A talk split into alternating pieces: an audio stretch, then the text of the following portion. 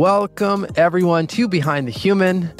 I'm your host, Marc Champagne, and it's my job to unpack the stories and mental fitness practices of people living at the top of their game, personally and professionally. And I am jazzed and excited. We've got Jeremy on the show today. He's the director of executive education at Stanford's D School and the adjunct professor at Stanford School of Engineering. He is the co host of the D School's widely popular program, Stanford's Masters of Creativity.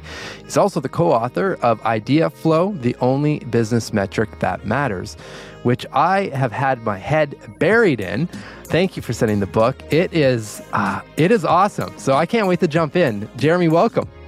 Thanks. Great to be with you, Marc.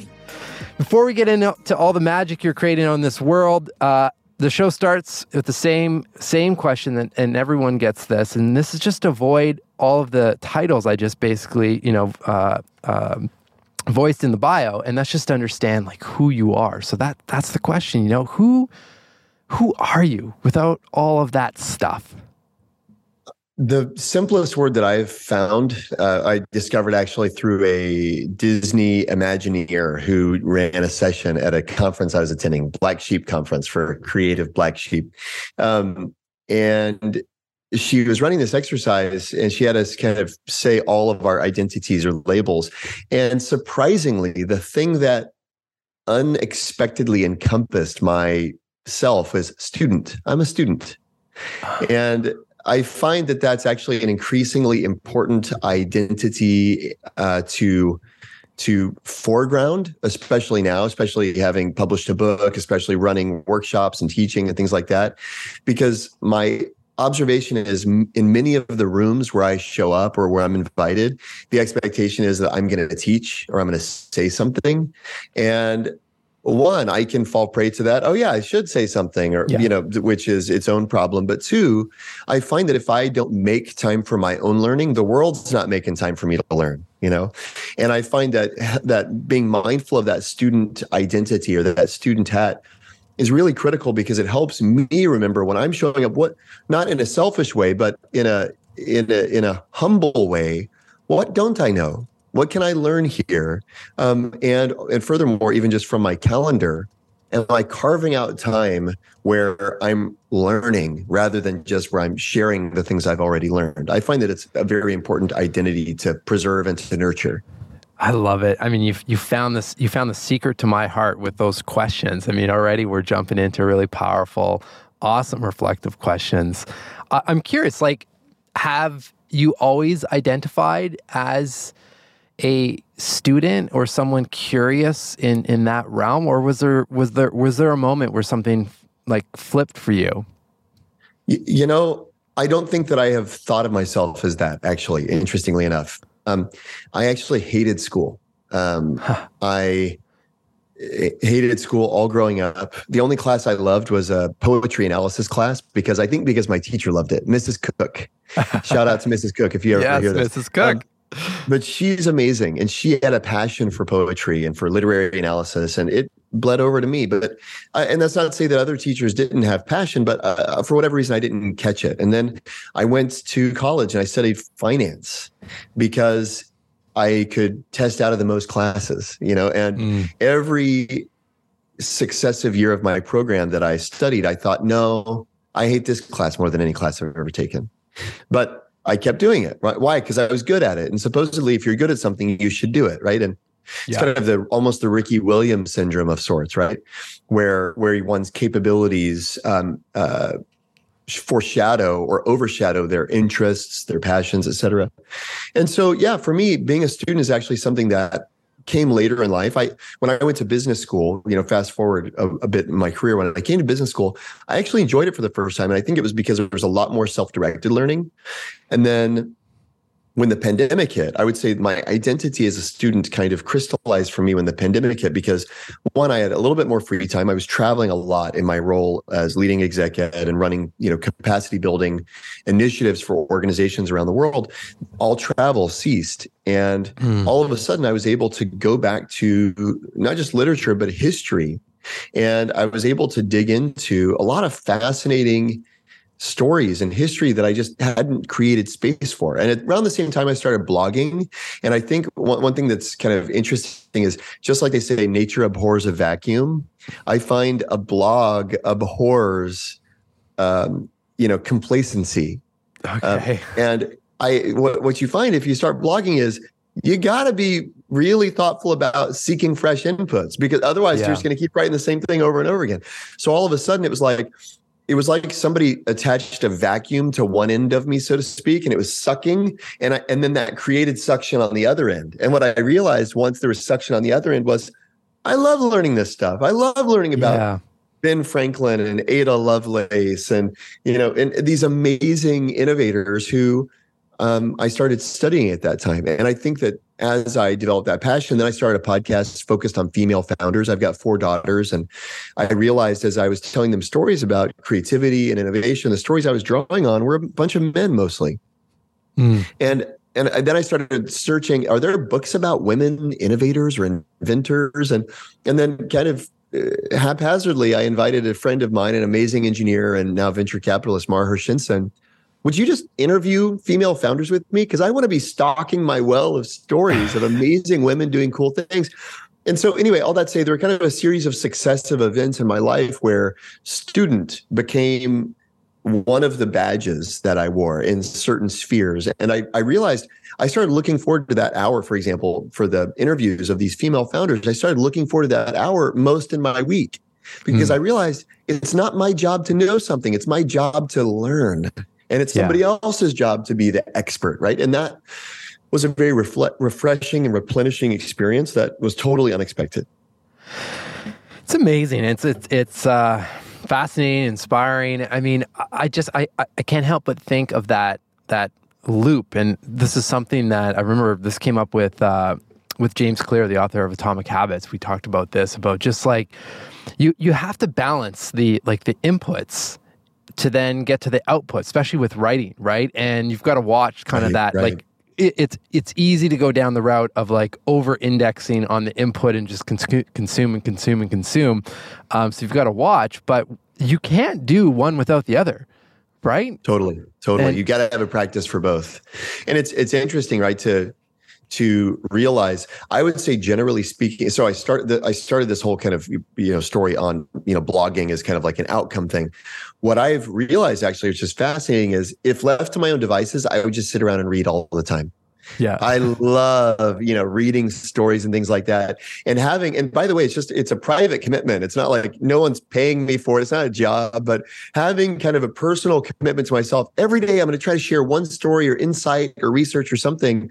What it's done is it's actually moderated my intake uh, or mm. my consumption a fair amount. I almost think about it like um, exercise and eating, right? If you only eat, you become obese right? Yeah. If you only exercise, you'll kill yourself, right? There's this healthy so balance true. input and output. And for me, my tendency is toward kind of uh, obesity, probably. and so having you the rest of the output, world, it, that, that output discipline is actually, it's really, because, you know, like say I only have 30 minutes in a day. Well, it takes me about 30 minutes to write a blog post, right? And yeah. so uh, left to myself, I'm always going to default to the, you know, to Tony Fadell's new book or whatever, mm. or your book, right? Whatever book I've got from Amazon, it's it's more relaxing to me to read. But left to my own devices, I just read and read and read and read and read, yeah. and I just get you know fatter and fatter and fatter. And by the way, the other thing I've noticed is I forget that stuff. You know yeah. what's crazy is the stuff I remember is the stuff I write about because it takes that extra measure of synthesis and the extra measure of connection. And so to me, besides just moderating my kind of caloric intake, so to speak, it's also been a fantastic way of reinforcing my own learning and reinforcing my own understanding of some of the things that I would otherwise probably just overindulge on. I love the examples, and I mean, I suffer from the same uh, knowledge obesity, let's call it, uh, that that you do. I mean, the one thing though, and you probably realize this with your your podcast as well. Um, thankfully, you know, and your book is a part of this. I mean, in order to prepare, obviously, for this interview, I've I've I've dove in. So t- to your point, like there's only so many hours in the day. So I typically look. I'm like, okay, who are the guests coming up? And if there's books associated to them, then at least it takes away or focuses at least my reading in, in some capacity, uh, which has been super helpful because other than that, I mean, uh, yeah, where do you go? Where do you start? It's so fa- it's too easy, right? Books just keep totally. arriving. Um, totally. I would love, um, before we get into the book, I'd love just to set some context for people that are listening that may not know. But what is like what is D School? So the D School is a hub for interdisciplinary collaboration at Stanford. If you think about most academic environments, you know, PhD kind of being the culmination of study, it's all of the bets or the majority of the bets are going deeper and deeper into respective fields of knowledge. And the D School is basically Stanford's side bet on breadth, going broader. Okay and collaborating across boundaries. So we sit as a hub in the middle of the university where folks from business school, you know, uh, the first class I ever taught back in 2009, I had a student from all seven graduate programs at Stanford in my class, which is pretty cool, right? So you got lawyers, doctors, engineers, yeah. business people, earth scientists, et cetera, et cetera and it just makes for this rich melting pot of learning and the kinds of problems we tackle the kinds of projects we tackle are the kinds of projects that don't fit neatly within a any one disciplinary area. But uh, what ah. happens when you got a project like that, like say food insecurity, right? Is that a business problem? Is it a legal problem? Is it a met? It's kind of yeah. everything, right? And so what we noticed early on is radically diverse teams don't have a language for interdisciplinary collaboration. Mm. Right? Is this, you know, if it's clear it's a business problem, then the MBA whips out the spreadsheet. If it's clear it's a legal problem, then the it, lawyer whips out the torts or whatever it is, right? Um, but when it's not clear whose problem it is, the question becomes, well, whose expertise should we default towards? And for mm-hmm. us, our belief is offering this language of how designers think. Design thinking is essentially it's a it's a methodology for rapid learning and problem solving and borrowing heavily from the practice of design. But now it's for you know everyone. And the the point is we offer that the way a designer approaches a problem with a radical human centeredness, radically experimental and and um, doing in order to learn, taking a bias towards action, et cetera, et cetera we offer that as a language for these radically diverse teams to maximize their respective contributions to the problem solving process. Fascinating. It just must, I mean, for you, just being so involved and, and seeing so many different, you know, challenges and opportunities and, and walks of life and people and, and all of that, like it just must be so inspiring. It keeps your mind just trained to, to thrive, I imagine. Yeah, it's it's it's a special place. I, yeah, I like to say I, am a I'm a front row student in the coolest classroom in the world. No kidding. So is this where is this where the book Idea Flow and just the whole concept behind Idea Flow was birthed? Like, is this uh, how did it all come to be? Yeah. So ultimately, what we're always trying to do is become more effective in solving problems and solving better problems for that matter. And I I think that you know some of the things that we observe is we we have the privilege of being brought into organizations, working with leaders, working with teams, working with entrepreneurs in the accelerator context, working with students, et cetera. We run different programs at Stanford and then programs outside of the university. And one of the things that we saw time and time again was underappreciated is the volume of material required to innovate. Mm-hmm. And this is some research that our uh, our colleague Bob Sutton at Stanford conducted. That what he basically found is if you want to get to a commercial success, you need a lot of ideas. I mean, Linus Pauling said that, right? The, the individual who's won the Nobel Prize twice. He said to get a good idea, you need a lot of ideas. But the, the thing that we observed is people dramatically underestimate how many a lot is.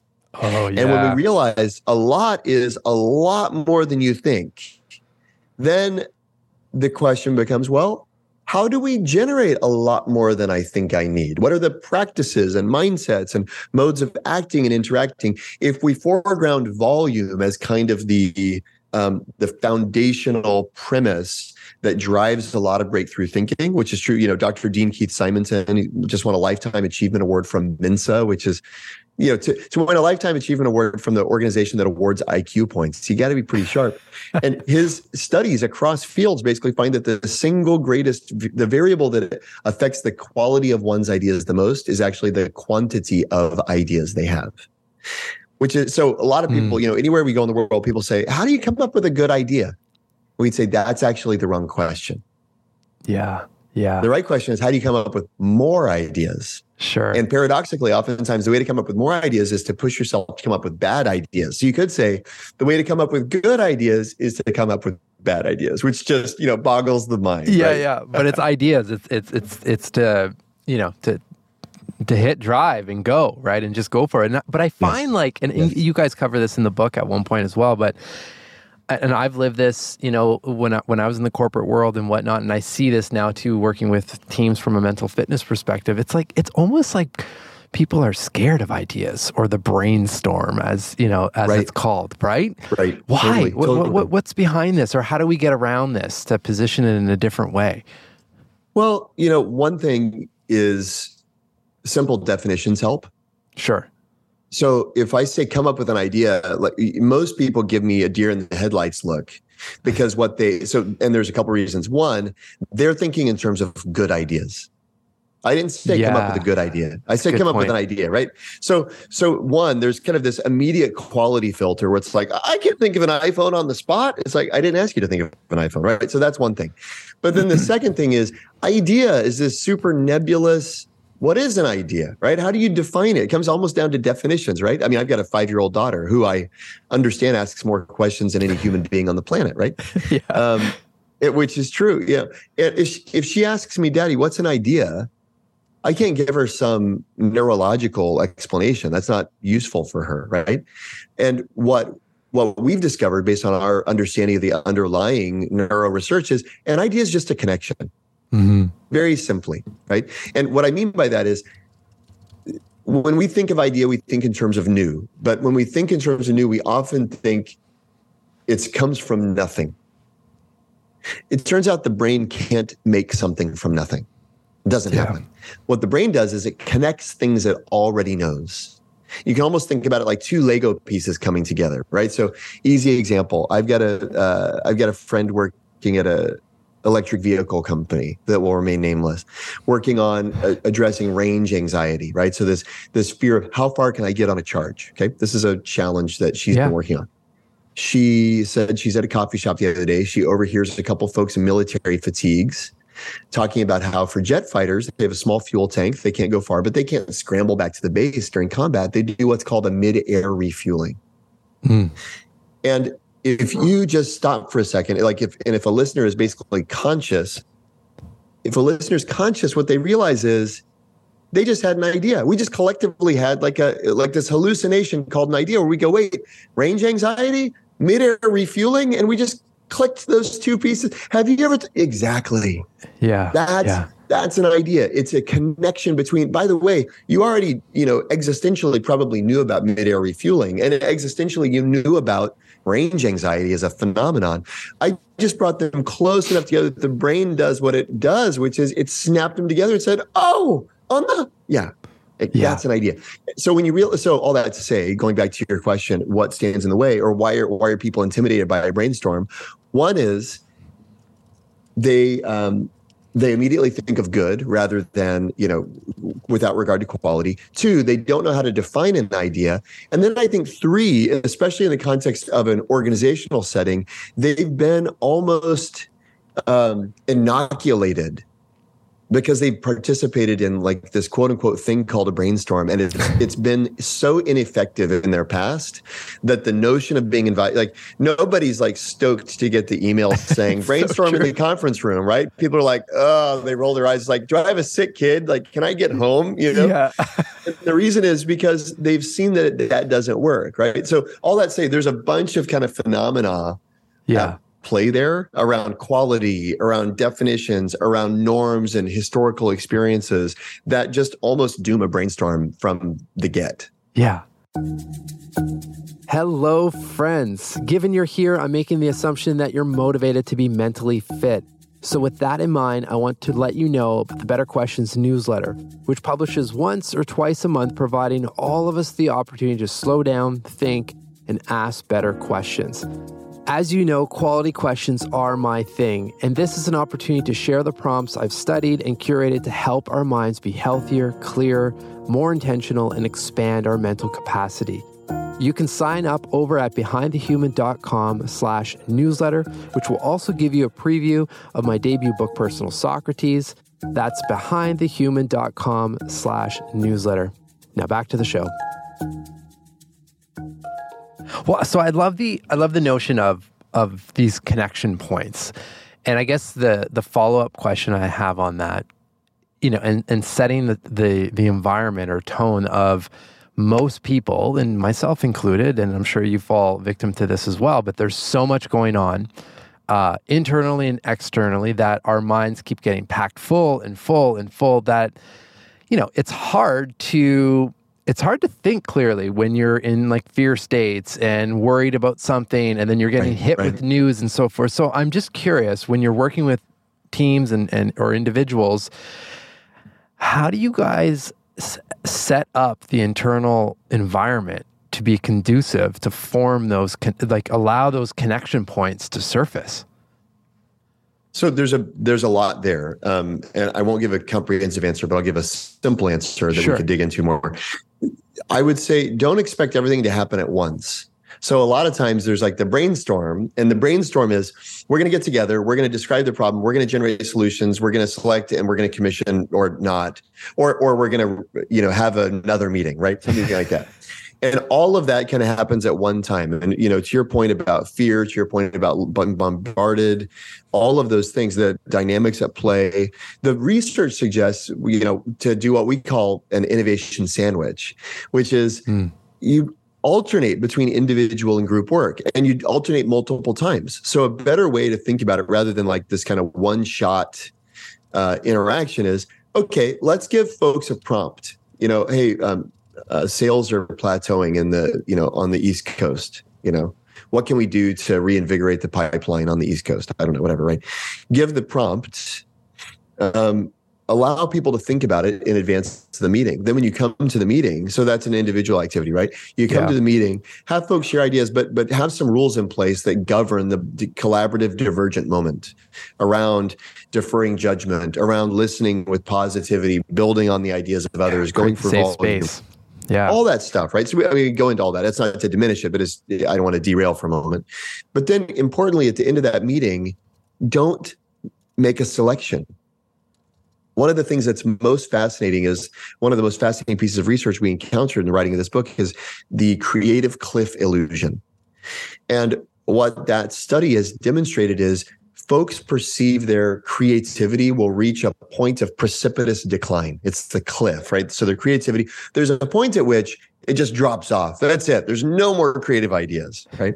And the reason the paper is called the creative cliff illusion is because that's not true. One's creativity doesn't decline over time. And furthermore, you can actually experience a creative ramp if you expect better ideas to keep coming. And that's a big if. Ooh, one of the one. single greatest variables is do uh, one of the single, you know, highest correlated variables with the ultimate quality of an individual or a team's ideas was the extent to which they expected ideas to come early or late. So the more a team or individual expected good ideas to come early, the worst ideas they had categorically. The more with every notch that they agreed with, we expect better ideas to come later, the better ideas they had in total. And so okay. the best way to end the meeting is to say, we're not going to select yet. Next week, we're going to meet. We'll talk about all the ideas we've come up with now. And importantly, we'll talk about all the ideas that we're going to come up with between now and then because our expectation folks is that the best ideas this group is going to generate haven't been generated yet and what we'd like to invite you to do is instead of make a decision arbitrarily right now we'd like to invite you to consider the possibility you're going to think of a better idea based on some of the things we've discussed today. And we get back together next week. We can share all of our better ideas as well as review all of these. We're not losing these ideas, but let's decide to not decide yet. Mm. That just just that alone just takes so much. I, I feel it just takes so much pressure off of the process, yes. right? And lets the mind just breathe. Love well, that's the, I mean, this is the, there's you know the psychological kind of framework here for, of you know of a breakthrough moment of a light bulb moment is basically four steps. Four stages, right? One is preparation, then one is which in which the mind becomes aware of a challenge, right? Second is incubation, where the mind, you know, considers and mulls it over, etc. The third is illumination, the aha, the light bulb. That's where light bulb comes from, illumination. And then the fourth is verification, whereby you you, you know test and see whether it's correct. Okay the the thing is in this day and age when we're hyper productivity oriented hyper efficiency oriented you know what gets the short shrift is incubation is time to marinate. And what you're trying to do there structurally with the innovation sandwich is effectively among other things you're creating space for incubation and yeah. Bluma Zeigarnik's a Russian psychologist who uh, there's actually an effect named after her, the Zeigarnik effect, which demonstrates that if you tell yourself a problem is not solved, it remains in your working memory and you continue to work on it. But it only works, you can only trigger the Zeigarnik effect if you say the problem's not solved right mm-hmm. and so mm-hmm. kind of structurally building that into how we approach problems it just increases your likelihood of a breakthrough right ultimately it's you know the, one of the most famous studies that i love uh, longitudinal studies of creativity was conducted by a world war ii spy master named donald mackinnon Okay. And what Mackinnon found, uh, he wanted to study productive creativity. So he studied architects actually, because he felt it was a nice balance of aesthetics and kind of you know things like seismic forces and gravity right? You have to be practical too. And as he studied architects and the most eminent most successful architects and he contrasted them with their less successful counterparts two things kind of stood out as the as the distinguishing characteristic of the most successful. First we don't have time for it. They they were way more likely to play than their counterparts okay? That's like a subject of an entirely other mm-hmm. podcast the one that's relevant to the conversation now is they were way more likely to delay decisions than their less breakthrough counterparts.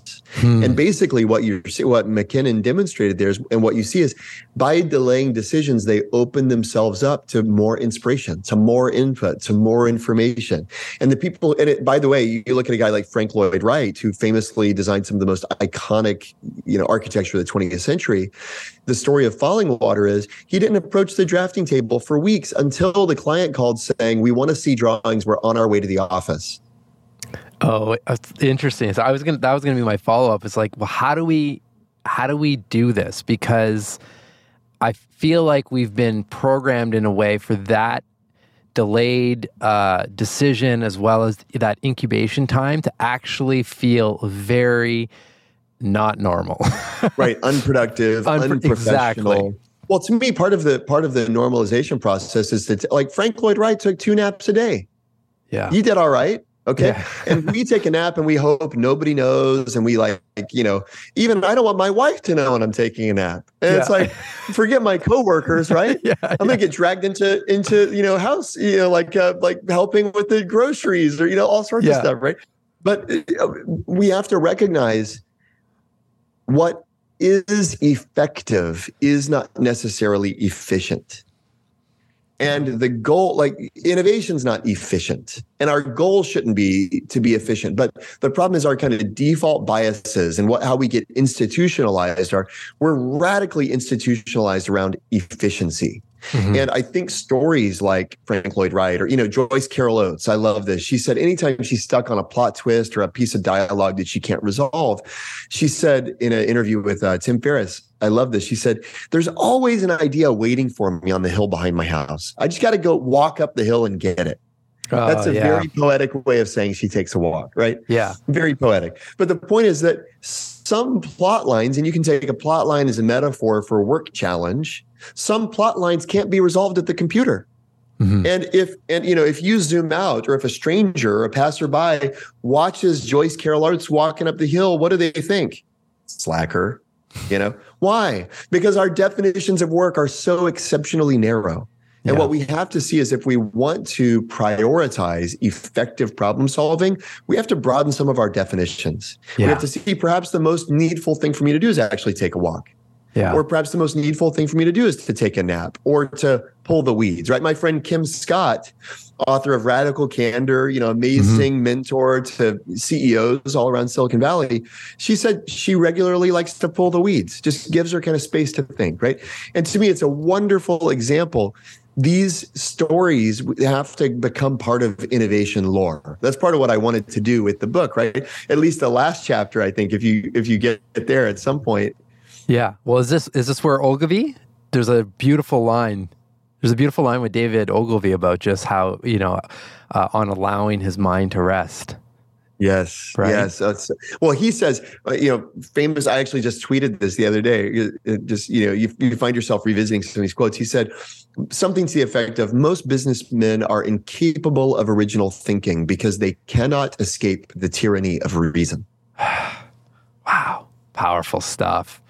But but if we if we work if we live and breathe in workplaces that exalt reason above all, we shouldn't be surprised when there's no original thinking, right? Mm-hmm. Because it's got this tyrannical hold on us, right? If it's not reasonable, why bother, right? And what we have to be able to do is kind of go beyond the bound. I mean, not to sound too philosophical, we got to allow, allow ourselves to go beyond the bounds of reason, or you know, to go back to this idea of qualities. I think it's more uh, aligned with us. We got to go back to this idea of of bad ideas Mm-hmm. And those are they're unreasonable, right? But like Steve Jobs, we think of Steve Jobs, nobody thinks that's an idiot. You know, you, you may disagree with his management tactics or you know personality, sure. whatever. But when you think about the kind of disruption and category redefinition and customer delight that he was responsible for, you go, well, how does he do that? How does he have so many? How does one person have so many incredible ideas? Well, one thing that few people realize is every day he'd sit down with Jony Ive, Sir Jony Ive, now his head of design. And what Jony said at Steve's memorial services, Steve would regularly say, Hey, Jony, you want to hear a dopey idea? and Jony said most of the time they were pretty dopey. In yeah. fact, sometimes they were truly terrible. But every once in a while, they take the air out of the room and leave us breathless in wonder, right? As yeah. only Sir Jony Ive can say, right? Yeah, but the point is, the point is Steve Jobs didn't just have delightful ideas. He had dopey ideas too, but he let himself not only have them, but share them with the world's greatest designer. Yeah. Ideas that he thought were dopey, right?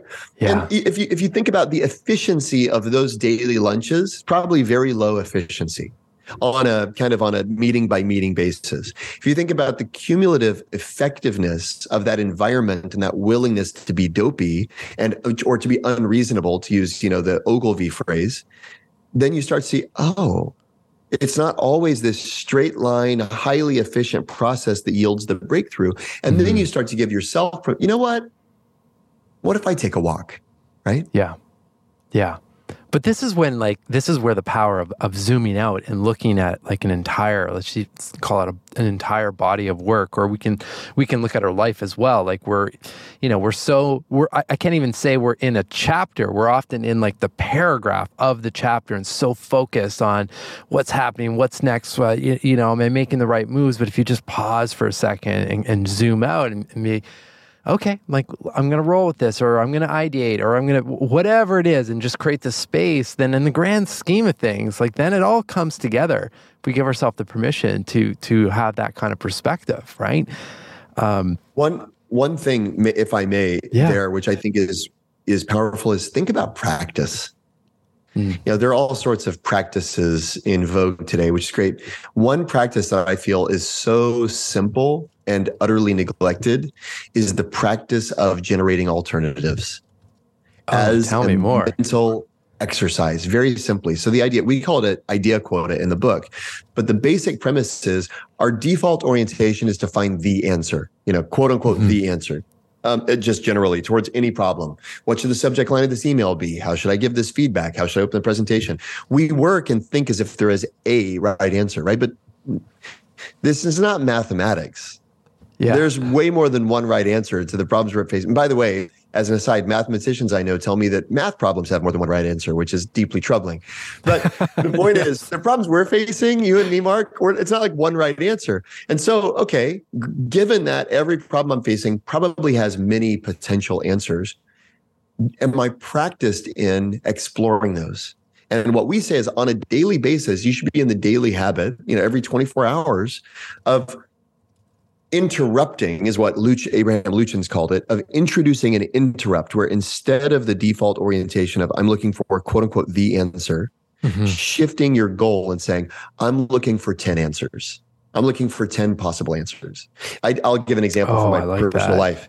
if it if it just makes it come home. So the other night, um, I come in from work and my wife is uh, she's cleaning up a bunch of glass. I said, "Hey, what what happened?" She said, "Well." The girl slammed the door and it shattered this window. And it's like, oh. by the way, our house is, you know, built in like 1908. So it's like a hundred year old window shattered. It's everywhere, irreplaceable. Right. Um, yeah. And maybe that's why, by the way, uh, why they don't put windows in bathroom doors anymore. I don't know. but there's glass everywhere. And, you know, besides like the bummer of, you know, we can't replace it. And besides the inconvenience of now we're spending 30 minutes cleaning up a bunch of glass everywhere. Um, and thank God, you know, we didn't have to go to the hospital. Nobody was injured. There's also the question now, and you could say problem to us as parents of what should the consequence of this be? Mm, oh boy. You know, do we just do we gloss over it? Do we give them you know uh, you know time out or you know or ground them or that is objectively a problem for which there are a thousand answers right but in that moment you know I, I remember i'm looking into the you know living room right now i, I remember looking standing in the kitchen going what are we going to do? And we're just like, you know, we're both banging our foreheads. and it's like, anytime you find yourself banging your forehead, do an idea quota. Do the practice of ah. generating alternative. And you know what I did? I actually I I wrote a little chat bot to kind of basically walk me through it because I need that objectivity myself. But I did this idea quota with this chat bot where it generates 10 ideas and it gives you some prompts and things like that. And no kidding, Marc, the 10th idea was way beyond anything I ever would have thought of before. You know, you have a very kind of short list of consequences for household misbehavior, right? Yes. But there are times where it's like, none of those consequences seem like they really fit or are the best solution. And no kidding, my 10th idea was like a total delight to me. And I never would have got there if I hadn't just had that interrupt of when yeah. I bang my forehead, try to generate volume first. Yeah. Yeah. And that's a practice. Any, anybody can develop that as a practice, as an awareness. Well, so that I wanted to ask you that, like for you personally, um, because so much of what you've what you've uh, shared with us so far, like just to me, directly fits into different mental fitness practices and are beneficial, obviously, for uh, generating you know uh, multiple ideas or alternatives, but also I think very beneficial for the health of our minds and just keeping our minds clear and focused and intentional and all of that stuff, right? Which is a, a lot of uh, my work. So I'm curious for you, like, what are some what are some of your non-negotiables uh, when it comes to any kind of practices or rituals to, you know, just prime your mind or keep your mind clear and and and thriving? Non-negotiables. Um, you mean in terms of my my day, how I think about structuring my day? Structuring, or you know, if you have some practices, things that you do that are you know paramount. Like for me, uh, journaling is a huge practice. Uh, taking a ten minute walk after lunch without a podcast or an audiobook is a big one. That's cool. Uh, and yeah, they evolve, obviously, but just and, and the idea is not, um, Jeremy. Is, the idea is not to try to provide some sort of recipe for the listeners, but more so just ideas that then they can think, oh yeah, I can I can work that into my routine. Like that resonates with me. Uh, a couple things, uh, you know, for me are non-negotiables. One is I'm a person of faith, so I read the yeah. scriptures every single day, not as a rule, but as like a, a, sure. a priority. Yeah. Um, and so sets the tone, right? It totally sets the tone. It totally reminds me of things that i want to be reminded of you know yeah. principles that are that transcend whatever kind of i'm dealing with or working on that moment. So that's one and i i typically i learned you know my eldest daughter i think after she i have four daughters um, and after my eldest was born i realized maybe three or four months in i'm feeling off. And i realized it's because i was waking up when she woke up Mm. And there was no, and you know, as as you know, many listeners I'm sure will know when it, when you have a baby, there's they don't stop having needs as long as they're awake. And so yeah. I'm basically waking up to a needy person all the time. And I realized then, unless I get up before the needs start being imposed upon me, I'm not going to be able to attend to my, you know, in this case, spiritual yeah. needs. So I started that, um, that kind of daily ritual now, um, you know, over a decade ago. I'm going to pause. Oh, just one second, Jerry. I'm going to pause you there because anyone. I mean, I resonate with the ch- the the kid example, but anyone that doesn't have kids, a substitute to that is waking up to your email or notifications to something. Essentially, totally. same track. Sorry, continue. Yeah, I mean, what a uh the red bubbles, right? It's just like Yeah. get out of here. Yeah. Um, the the other thing for me, like a regular thing, is every day around lunchtime, I do a ten minute HIIT workout.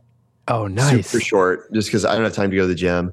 But what I've noticed is I start kind of dragging, and for a while I thought, oh, I need a nap. And by the way, I mean I, I, I value napping for cognitive benefits and all that stuff. But what I found is I would just kind of feel, uh, hmm you know, in my life in general. And what I realized is a short workout delivered basically the same refreshing benefit to my body as a nap.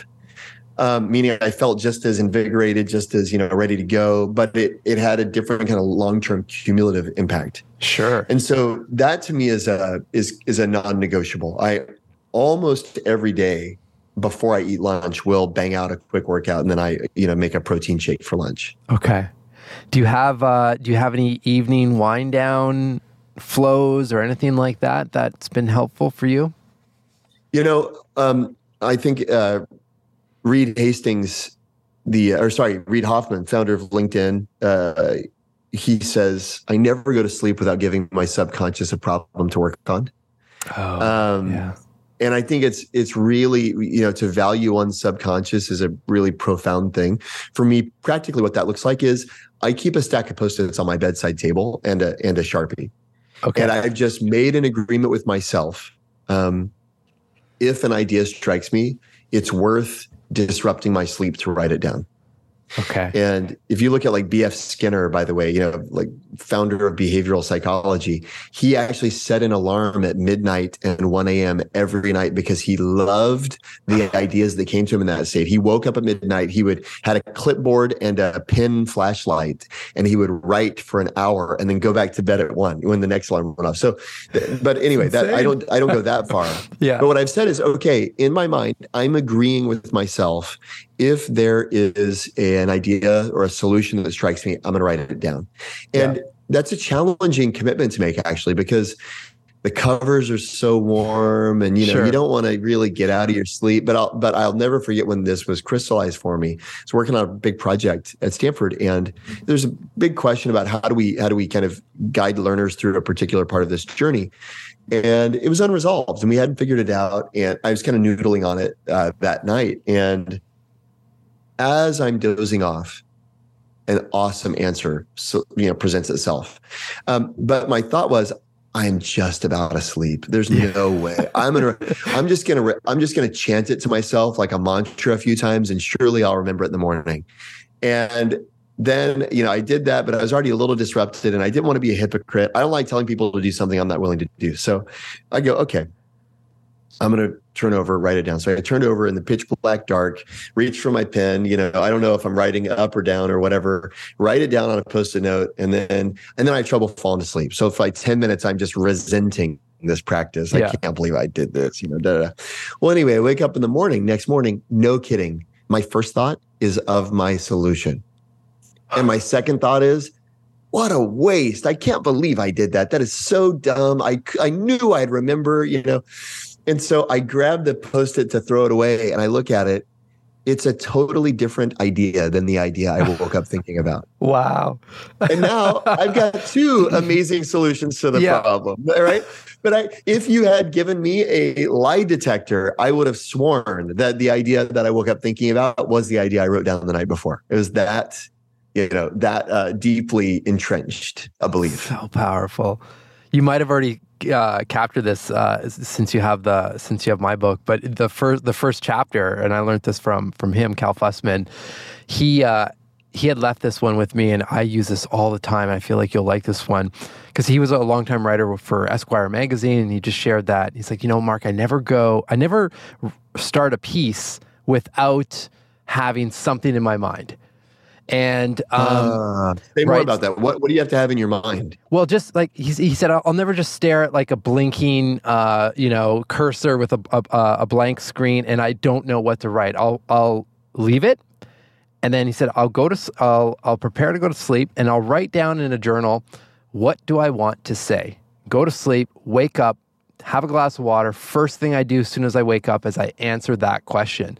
And I have just found what, and you know, that's that's a, a writing. I mean, That's it could cool. be writing, Yeah. could be anything. But I just find if you have a question on your mind and you just write it down, I'm always amazed that you know seven or eight hours later, all of a sudden, after fresh sleep, you have a page of Yes. insight. And it's, like it's like laying a magnet out. You know, Yeah. it's like I'm going to put this magnet here and just see if any needles walk by in the night. You know, Yeah. and then you wake up and it's like, where did all those needles come from? Right? Yeah. Well, and I, if, at least for me, I wake up excited because I'm like, I know that that's going to happen now, and it's almost it's almost a bit of a ritual of okay, here's the question, and the questions change obviously depending on what's going on, but then Yeah. let's yeah. let's go, and it's it's also just a beautiful way to start the day because your mind is just primed and, and ready to ready to rock. So Yeah. I have Yeah, to add that's the post-its though. I like that. Oh man, well I could, I, I want to respect your time. I mean, we we could obviously jam forever. Uh, for for everyone listening, I mean, we we obviously just scratched the surface on uh, on the book Idea Flow. So I highly recommend. I'll I'll put this in the show notes for everyone to pick it up. Um, I've generated ideas just reading Idea Flow, uh, which probably is, is somewhat of an objective, but I, I feel like there's just a beautiful process um, that that the book um, provides, as well as I love uh, one thing we didn't talk about is just the fact that you know you can measure your your ideas in a simple calculation, which is uh, which is awesome for any of those analytical folks out there, and you want to see progress as you're testing these different things. Um, but you know, in general, I mean, I'd highly recommend follow along. Where where can people follow you, Jeremy, to see what you're doing, what you're working on, what's coming next, and all that? What's the best? Where's the best place? Yeah. As, as I mentioned, I, I try to blog every single day. So I've got a, just a website that I maintain myself. So I don't have a, you know, webmaster or anything. I'm my own webmaster, which Sure. means it's poorly mastered.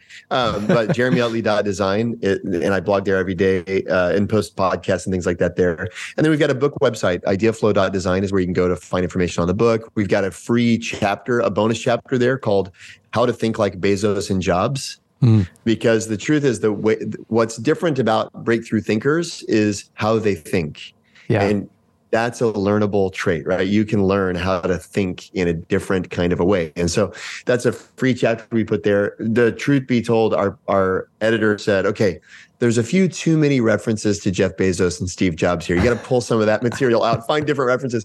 But it's there's so many great stories. We go, okay, Yeah. we're going to give a bonus chapter because it's just it's the stuff they do is so good and so cool, and it's imminently learnable. Is the thing. Mhm. Yeah. Um, the one the one thing, just like as a teaser there, the one thing I would say is Steve Jobs had a fantastic knack for seeking inspiration. You know, you might hear that word inspiration and think, oh, you mean like a cheesy poster on the hallway, you know, of like a, a salmon swimming into a grizzly bear's mouth and it says courage, right? No, yeah, yeah. that's not what I mean by inspiration. Like for a designer, the way we define inspiration is it's the disciplined pursuit of unexpected input. Okay. Yeah. And Steve Jobs, when he would encounter a challenge, you know, famously, you know, he, he was really frustrated by the original design of the Mac. It was like metallic and ugly. He didn't like it.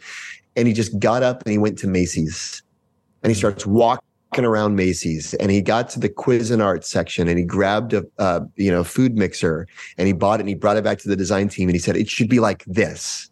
You know, and Yeah. the point is not, you know, the answers in the uh, kitchen appliance tile. The point is, the answer is getting out and saying, I've got to, I've got to be thoughtful about seeking new inputs. If I'm Yeah. dissatisfied with this, what inputs are going to influence my thinking? And that's Mhm. something that we call the inspiration discipline. But having that that sense of an instinct, right? There are a bunch of these instincts that just like a just like an athlete has instincts around where to cut or when to jump or things like that. Somebody who's nurturing this innovation muscle and capacity develops some of these instincts, and they're eminently learnable instincts. It just requires a little bit of attention and practice, like we talked about earlier. So Yeah. I hope it, the book's a help. I hope it's a great resource for folks, and it's a pleasure to get to chat with you about it today. Thanks for having me.